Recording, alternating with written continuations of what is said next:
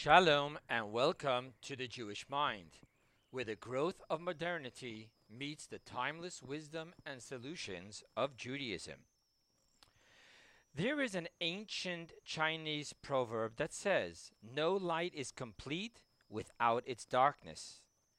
In Western civilization, we speak of it as two sides to one coin. What I believe that both these sayings are telling us is that often we find two extreme polar opposite experiences that are in truth but two expressions of one and the same source. Such is the case in one of the greatest psychological epidemics that face our generation. I speak of the emotional bipolar experience of total narcissist egocentrism and its polar opposite twin of a total sense of worthlessness. There has been no generation previous to ours in which the greatest of platforms has been given to each and every individual to make a global difference, as it has been given to each and every individual of our generation.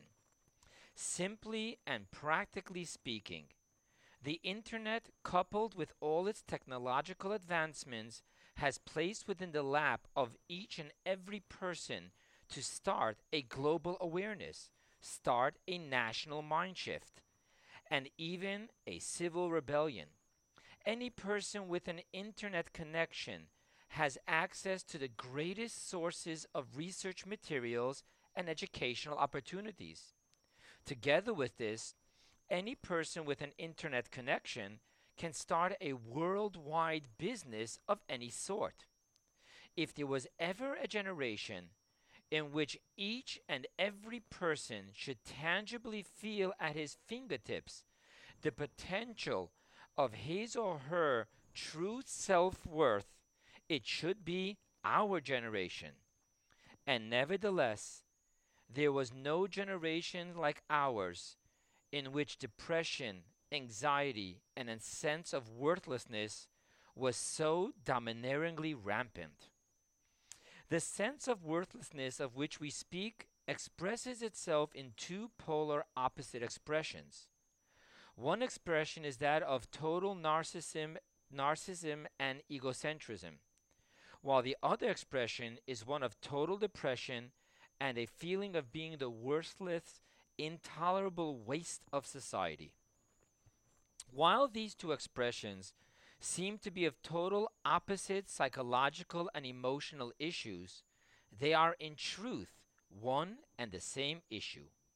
Both of these expressions come from one and the same perversion of self identity, in which the individual is suffering and battling with a total and deep lack of self identity and self worth. It is precisely in the mystical teachings of this week's Torah portion and its story of the 12 spies that Moses and the Jewish people sent to explore the promised land that we can find Judaism's solution to this modern epidemic of people having a sense of worthlessness. Let us begin with a simple story as it took place 3,328 years ago. The Jewish people left Egypt to enter into the Promised Land.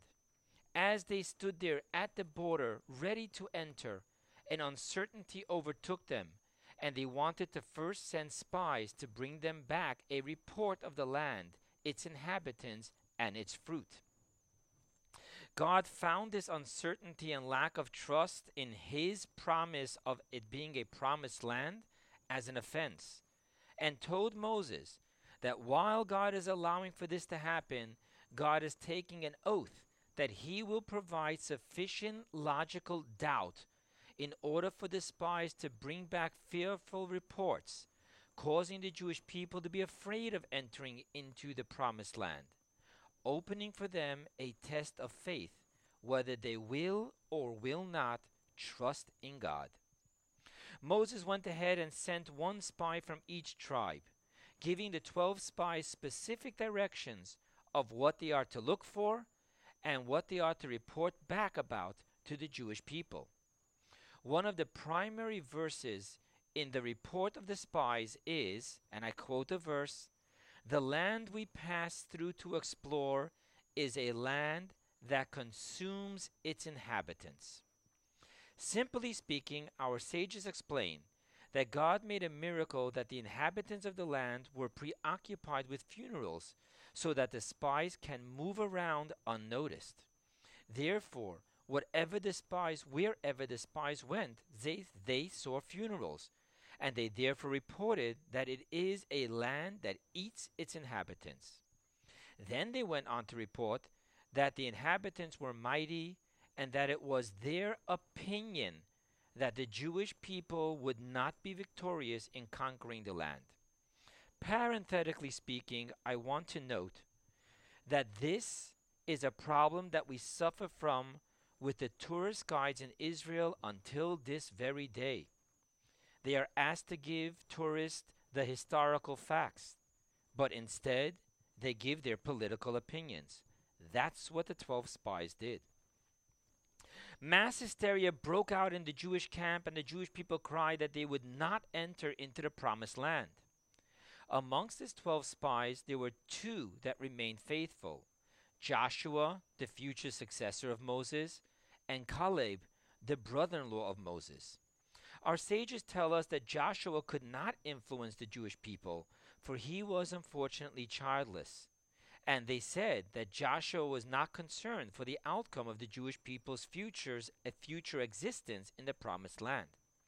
However, I quote a verse, Caleb silenced the people to hear about Moses, and he said, We can surely go up and take possession of it, for we can indeed overcome it. End quote. This story demands understanding. The Torah itself testifies concerning these 12 spies that, and I quote a verse, all of them were men of distinction. They were the heads of the children of Israel. End quote. These were righteous, holy, and spiritual men. Even throughout the entire era of slavery in Egypt, the Jewish people lived with the promise of Jacob and Joseph that God would take them out of Egypt and bring them to the promised land. From when Moses came to them as their Redeemer, Moses had told them that he is taking them to the promised land. How could this have happened at the very moment that the Jewish people's destiny was finally to be fulfilled? That the finest and the holiest of them create a rebellion against entering into the promised land?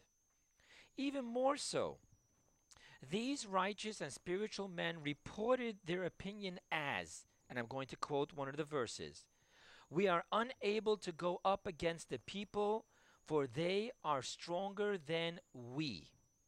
Upon this verse, Rashi, Rab Shlomo Yitzchaki, quotes our sages as saying, and I will quote the Rashi. First, he quotes the words of the verse, for they are stronger than we. The word than we in Hebrew reads as mimenu, which may also be interpreted as they are stronger than he, mimeno. They said this in reference to the Most High, God, as it were, as if to say that the people are stronger than he, than God.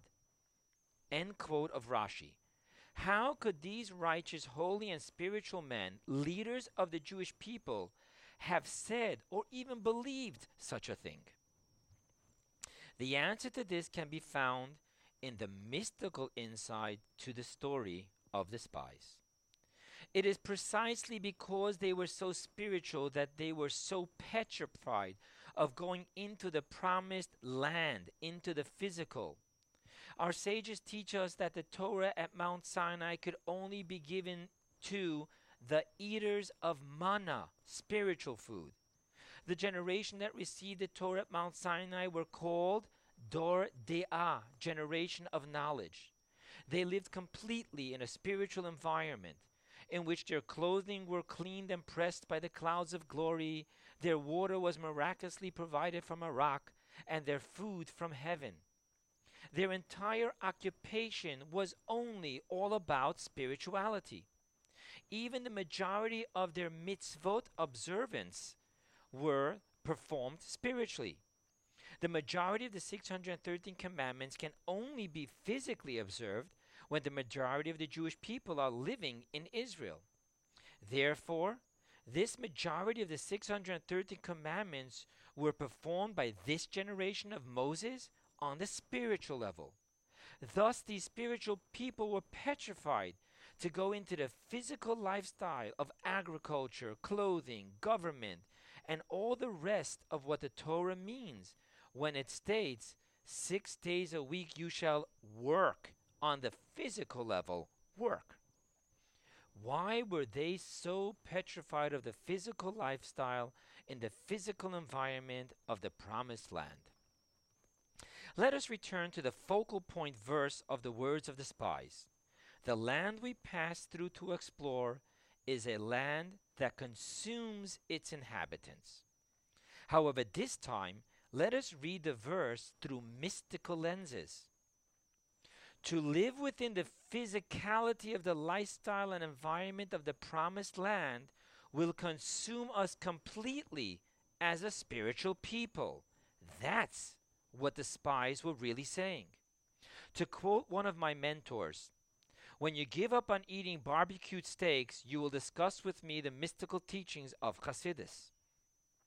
As were the spies, my mentor too was crying out to us that the two pursuits, that of the physical and that of the spiritual, are mutually exclusive and cannot coexist. Let us get deeper into the mystical point of view of this story. What exactly did the spies mean when they said that the land will consume its inhabitants? There are two mystical explanations to this in the teachings, which seem to be saying polar opposite concepts. To understand the first one, we will need an introduction. Let us look into the spiritual source of the physical food chain. Spiritually speaking, the lower must nurture and nourish from the greater. Thus, the food chain seems to be upside down. How can the human live off the plants that come from the inanimate soil of the earth? Seemingly, the spark of God within the plant and within the earth is far lower than the soul within man. How then can we, the human, live off of the lower categories of the animal, the plant, and the inanimate soil of the earth. To understand this, we will turn to a mystical teaching of the great Rabbi Isaac Luria, known as the Arizal and the Ari HaKadosh. The world that we presently live in and of which the human soul comes from is that of tikkun, orderliness. However, before this dimension of reality existed, there was a mighty dimension of reality which was called tohu, chaos. This is the mystical interpretation of why the verse in Genesis states all the kingdoms of Edom, the offspring of Esau, which was the ma- who was the manifestation of tohu, mighty ca- chaos, before going on the journey and reign of the offspring of Jacob, who is the manifestation of tikkun, orderliness. As the verse itself in Genesis states, and these are the kings who reigned in the land of Edom before any king reigned over the children of Israel. What we're really saying on a mystical level is that there was the reign of Tohu, mighty chaos, before the reign of Tikkun, orderliness. What is the mighty world of Tohu all about, and what happened to it? Unlike the lower world of Tikkun, in which the lights are weakened and the vessels are thickened so that the world be sustainable, the world of Tohu manifested absolute intensity, in which the lights were infinitely powerful and the vessels were fragile and refined. Therefore, what happened to the mighty world of Tohu was that the vessels could not sustain the intensity of the light and they shattered. To be precise, 248 sparks of the vessels, of the shattered vessels of Tohu, we are taught, fell into the world of Tikkun. Now, the rule of the spiritual, as in the rule of physics, is that when you ha- when a tall wall of stones falls, it is specifically the highest stones of the wall that fall the hardest and embed themselves the deepest into the ground. so too it is precisely into the deepest and lowest categories of the animal, the plant, and the inanimate soil of the earth into which the mighty sparks of Tohu fell. This is why there is specifically within the physical such a mighty experience of passion and pleasure, which comes from the intensity of Tohu. This also explains the verse explanation to the seemingly reversed order of the food chain. The verse says that man does not live by bread alone, but rather by whatever comes forth from the mouth of the Lord does man live. The words in the verse, whatever comes forth from the mouth of the Lord, mystically means the spark of Tohu. Thus, the soul of man from the lower world of Tikkun is appropriately nurturing from the higher, mighty sparks of Tohu. What this is telling us concerning our lecture is that for a person to enter into the physical lifestyle of the physical environment is for the weaker light of Tikkun to enter into the mighty light of Tohu, which can be very dangerous and daunting to the point that the spies cried out in fear that the mighty land of Tohu, chaos, we pass through to explore is a land that consumes its inhabitants. Before I explain how this mystical interpretation defines the word consume, I want to clarify one detail of the shattering of the vessels of the world of Tohu. The reason why the world of Tohu shattered is of the ego of the emotions in the emotions demanding infinite intensity. When we search and demand to experience infinite intensity in our spirituality and our emotions, we set ourselves up for an unsustainable way of life and we will shatter and self decompose. The emphasis that I want to make here is that the shattering of Tohu only took place in the lower seven emanations, which are the emotions, in which there is the experience of ego. However, the higher three emanations, which are the intellects, is where humility is experienced, and thus the intellect emanations did not shatter. I will return to this concept soon. Let's return now we can understand the first mystical interpretation of the words of the spies, a land that consumes its inhabitants. The spirituality of Tikkun, the soul and lifestyle of the human, especially as they lived within the desert with Moses, is the weaker dimension of spirituality, and therefore allows for the human experience to be that of a sustainable self identity without becoming totally consumed and lost within the light. However, when the human soul of Tikkun enters into the mighty, intense spirituality of Tohu, which is the spirituality within the physical service to God, the human will totally lose his identity, as the flame of a candle completely loses itself within the infinite mother flame. Thus, According to this interpretation, the spy's concern of being consumed is not about the spirituality being diminished and extinguished by the physicality of the promised land. Rather, it is the polar opposite, in which the spies feared that their identity of self would be totally consumed into nothingness, as they will be lost in the infinite, intense spirituality of Tohu. The second interpretation is focused not on the infinite intense spirituality of the sparks of Tohu within the physical, rather, it is focused on the extinguishing power that the pursuit of the physical can have on the spirituality of a person. Thus, the words, a land that consumes its inhabitants, means that we want to stay spiritual here in the desert surrounded by the clouds of glory, fed from heaven, and occupying ourselves only with prayer, Torah study, and self purification. In essence, the second interpretation answers the first interpretation. For the way that the human of Tikkun can absorb the infinite intense light of Tohu without turning into total nothingness, is specifically by embracing the physical world of reality, by rectifying, refining, elevating, and transforming the intense ego of the physicality into a humble transparency to God's will. Yes, spirituality doesn't exist for us to experience ecstasy, but for us to humbly serve and connect with God. With this subduing and transformation of the physical, we can safely absorb the light of Tohu. However, how does one ascertain that we do not get completely swallowed and consumed by the powerful and intense egocentric thrill of physical passion and pleasure.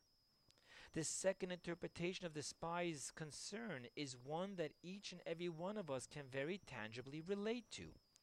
It is a noble mission to embrace the secular physical world and all that it has to spiritually offer us through physical acts of kindness and goodness. However, the reality is that we get lost in the physical world of pursuit for happiness, and we are most often drowned by the intensity of fame, power, wealth, passion, and pleasure that the physical world tempts us with. This is what Caleb addresses in his words to the Jewish people. However, I believe that before I explain Caleb's answer to the spy's concern, that it is first time to stop for a moment and translate the spy's double headed concern into our world and our lives of modernity. You will remember that I spoke to you of the sparks of Tohu being only the emotion emanations of Tohu. You will also remember that I explained the fear of being spiritually diminished and extinguished by the passion and the pleasure of the physical experience. Thus, in both interpretations, we are speaking of being consumed by our emotions. More precisely, as with what we, sta- we started this lecture, here again, what we are actually speaking of are two seemingly polar opposite interpretations, which are in truth but one, two sides of one coin, and two expressions of one experience. When we experience an emotional sense of worthlessness, we express this sense of worthlessness in one of two ways. And most often, we express ourselves in both extremes as we swing as a pendulum from one expression to the other. On the one hand, we are consumed with proving to others the intensity of our worth. And we go to intense extremes of narcissism, self centeredness, and often self righteousness. On the other hand, we are consumed by a total paralysis of depression, defeat, and feeling of victimhood.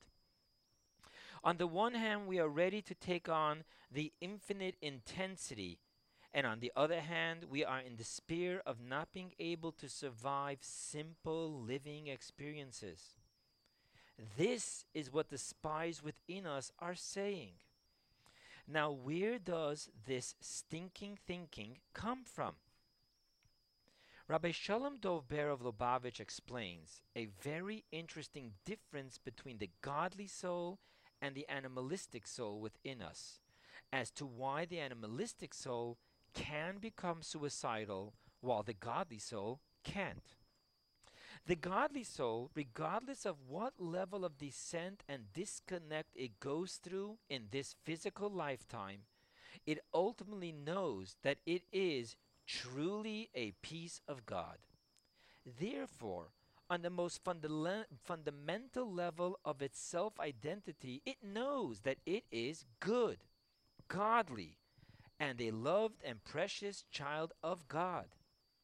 However, the animalistic soul, when it is thrown into the despair and depression of what it is doing and who it has become, it reflects on the fact that ultimately it is an offspring of Klipat Noga, husk of light, which even though it is somewhat transparent to the light, and that's why it's called husk of light, nevertheless it is a husk, which means that it is related to the other side. This is why the animalistic soul can become suicidal in its throes of despair and depression, from its deep sense of worthlessness. It sees itself as the darkness, fundamentally as the darkness of the other side. Thus, the animalistic soul, in its uncontrollable intensity of emotions, experiences the bipolar expressions of a sense of worthlessness. On the one hand, it is the human experience of narcissism and self centeredness totally blinded by, I want what I want and I want it now. In these moments of when the intensity of our egocentric emotions blind us, we lose all sense of right and wrong. Ultimately, this inner rage of hunger is driven by a deep sense of worthlessness that needs to be drugged and numbed. And we do it through driving ourselves into a blind, infinite intensity of egocentric emotions. On the other hand, after the smoke settles, the animalistic soul swings to the other polar extreme expression of its sense of worthlessness and feels utter despair of how it was absolutely helplessly consumed and extinguished by the intensity of its emotional narcissism, and here it borders on becoming suicidal. It enters into a total paralysis. This is what the voices of the spies are saying within the person who lives within the intense egocentric emotions of his animalistic soul being his higher power. Okay, guys, I got a little lost myself here in becoming too intense, so let's take it down a notch. No suicidal and no higher power issues, simply speaking. Each on his own level experiences the bipolar throes of emotions, in which, on the one hand, we shoot too high in order to feel like a somebody, and on the other hand, we get knocked down by the fear and depression of not being good enough to be an anybody. How do we get past this bipolar emotional paralysis? The first thing that Caleb did was that he silenced the people to Moses. What does it mean that Caleb silenced the people? And what does it mean that he silenced the people to Moses? The way to get past the paralysis of the intensity of egocentric emotions is to silence them. In Ian Halperin's biography of Guy Laliberté, the founder of Cirque du Soleil, I, Ian relates that he asked Guy why he always drives with the music blasting so loud. Guy responded that he does that so that he doesn't hear the voices in his head. Guy was trying to silence one polar expression of his animalistic soul's sense of worthlessness, the side of fear, depression, and paralysis. However, in reading his entire biography, I learned that because he only outscreamed one of the voices, ultimately he struggled desperately with both of the bipolar voices of the sense of worthlessness of the animalistic soul. The way to truly silence the voices of the animalistic soul's intense emotions is by silencing them to Moses. Mystically speaking, Moses here in this verse refers to the humility of the intellects. Moses is our teacher, the man who brought us the teachings of the Torah, and thus mystically refers to the intellect, the humility of the intellect. Now, yes, Guy was right about one thing. The first level of silencing the voices of the egocentric emotions is by shouting them down. I will quote to you how Rabbi Shneur Zalman of Liadi, the founder of Chabad Lubavitch, explains this concept in his founding works, the Tanya. Let's see how Rabbi Shneur Zalman of Liadi talks about shouting down, silencing the egocentric emotions through shouting them down. I quote, it's the end of chapter 29. Indeed, we find this explicitly stated in the Torah in connection with the spies who, at the outset, declared, For he is stronger than we. Read not than we, but than he. For they had no faith in God's ability. But afterwards they reversed themselves and announced, Lo, we will really go up. Whence did, they fa- did their faith in God's ability return to them? Our teacher Moses, peace unto him, had not meanwhile shown them any sign or wonder concerning this. He had only told them that the Lord was angry with them and had sworn not to allow them to enter the land. Why should this have influenced them? And of what avail was this to them if they did not believe, heaven forbid, in the Lord's ability to subdue the thirty one kings, for which reason they had no desire whatever to enter the land? But undoubtedly, since the Israelites themselves are believers, the descendants of believers, except that the Sitra Achra, the other side, which is clothed in their bodies, the animalistic soul, had risen against the light of the holiness of their divine soul, their godly soul, in her impudent haughtiness and arrogance, without sense or reason. Now, therefore, as soon as the Lord had become angered against them, and thundered angrily, How long shall I bear with this evil congregation? Your carcasses shall fall in this wilderness. I, the Lord, have spoken. I will surely do it until all this evil congregation. And goes on with harsh words. Their heart was humbled and broken within them when they heard these stern words, as it is written, and the people mourned greatly. Consequently, the Sitra Achra, the other side, the animalistic soul, toppled from its dominion, from its haughtiness and arrogance, leaving the Israelites to their inborn faith. So, yes, the first step is Vayahas Kolev, and Kolev silenced them.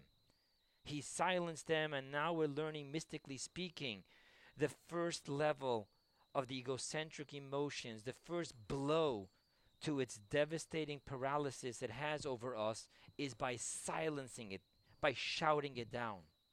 Once this level of deafening silence, silence is applied, which offers that first halting blow to the loud self centeredness of the emotions of our animalistic soul, then comes along the second stage of silencing the emotions, in which we work through each of our emotions detail by detail, refining, elevating, and transforming them as humbled conduits to our commitment and our service to God. That's what our emotions are really here for. They're here to give us the most awesome experience of commitment and service to God. They're here to help us reach our destiny, not to paralyze us from reaching our destiny in one of its two extremes of its expression of self worthlessness. One more detail to the mystical teaching is the explanation of why Kalev was the spy who was able to do this. In short, the Hebrew name Kalev is numerically equal to the Hebrew name Elijah, which are both 52. The Hebrew letters of Kalev equals 52, and the Hebrew letters of Eliyahu equals 52. The name of God that is the numerical value of 52 is the name of God which represents the seven emotions. However, Elijah is of the saintly souls which are embedded in the name of God with the numerical value of 45, which is the name of God which represents the three intellects. What's going on here? The explanation is that within intellect there is the pure coldness of intellect, and then there is the way the intellectual perception is now leading to a warm emotional inclination. The warm emotional inclination of the intellects, that is what Elijah represents. The 52 within the 45. The warm emotional inclination of the intellects is where the silencing powers of the intellect can refine, elevate, and transform the egotistical, self centered voices of the emotions.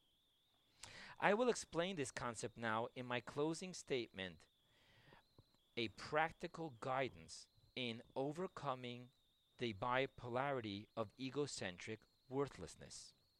In closing, the place in which to truly silence the bipolar paralysis of the voices of our egocentric emotions is prayer. Prayer is where we humbly speak to God. The Rebbe of Blessed Memory teaches us that in Torah study, we are as a student before God, our teacher. However, in prayer, we are as a child before God, our Father. Prayer is the place and time in our day where we humbly turn to God and we vulnerably connect with and talk with our higher power, our Father. Rabbi Shalom Dov Ber Lubavitch explains why the gift of prayer does not always work in our searching for a connection with God and in our search for a refinement and transformation of our emotions. The problem is, he explains, that all too often we don't stay humbled and practical in our prayer. We get carried away and soar way too high, again falling prey to one of the polar extremes worthlessness, lost in an unsustainable intensity. Now, the focus of prayer is to stay within the range of Kalev, the 52 of the 45, as he embodies the power of Elijah. In prayer, we need to embrace only that which is within our humble emotional expression of our humbled intellect. We mustn't pursue the self seeking intensity and ecstasy. The famed mentor excuse me, the famed mentor, Rabbi Mendel Futerfas of blessed memory, would say, You go to the mountain and chip off only a digestible little rock. This is how prayer is done.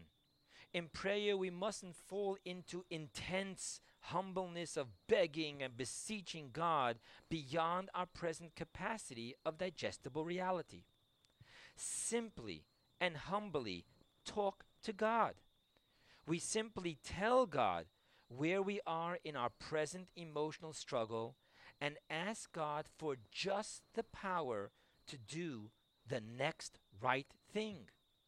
This is the guaranteed way of overcoming the voices and to enter into our personal land. Friends, modernity offers growth and growth comes with challenges. Judaism offers timeless divine solution.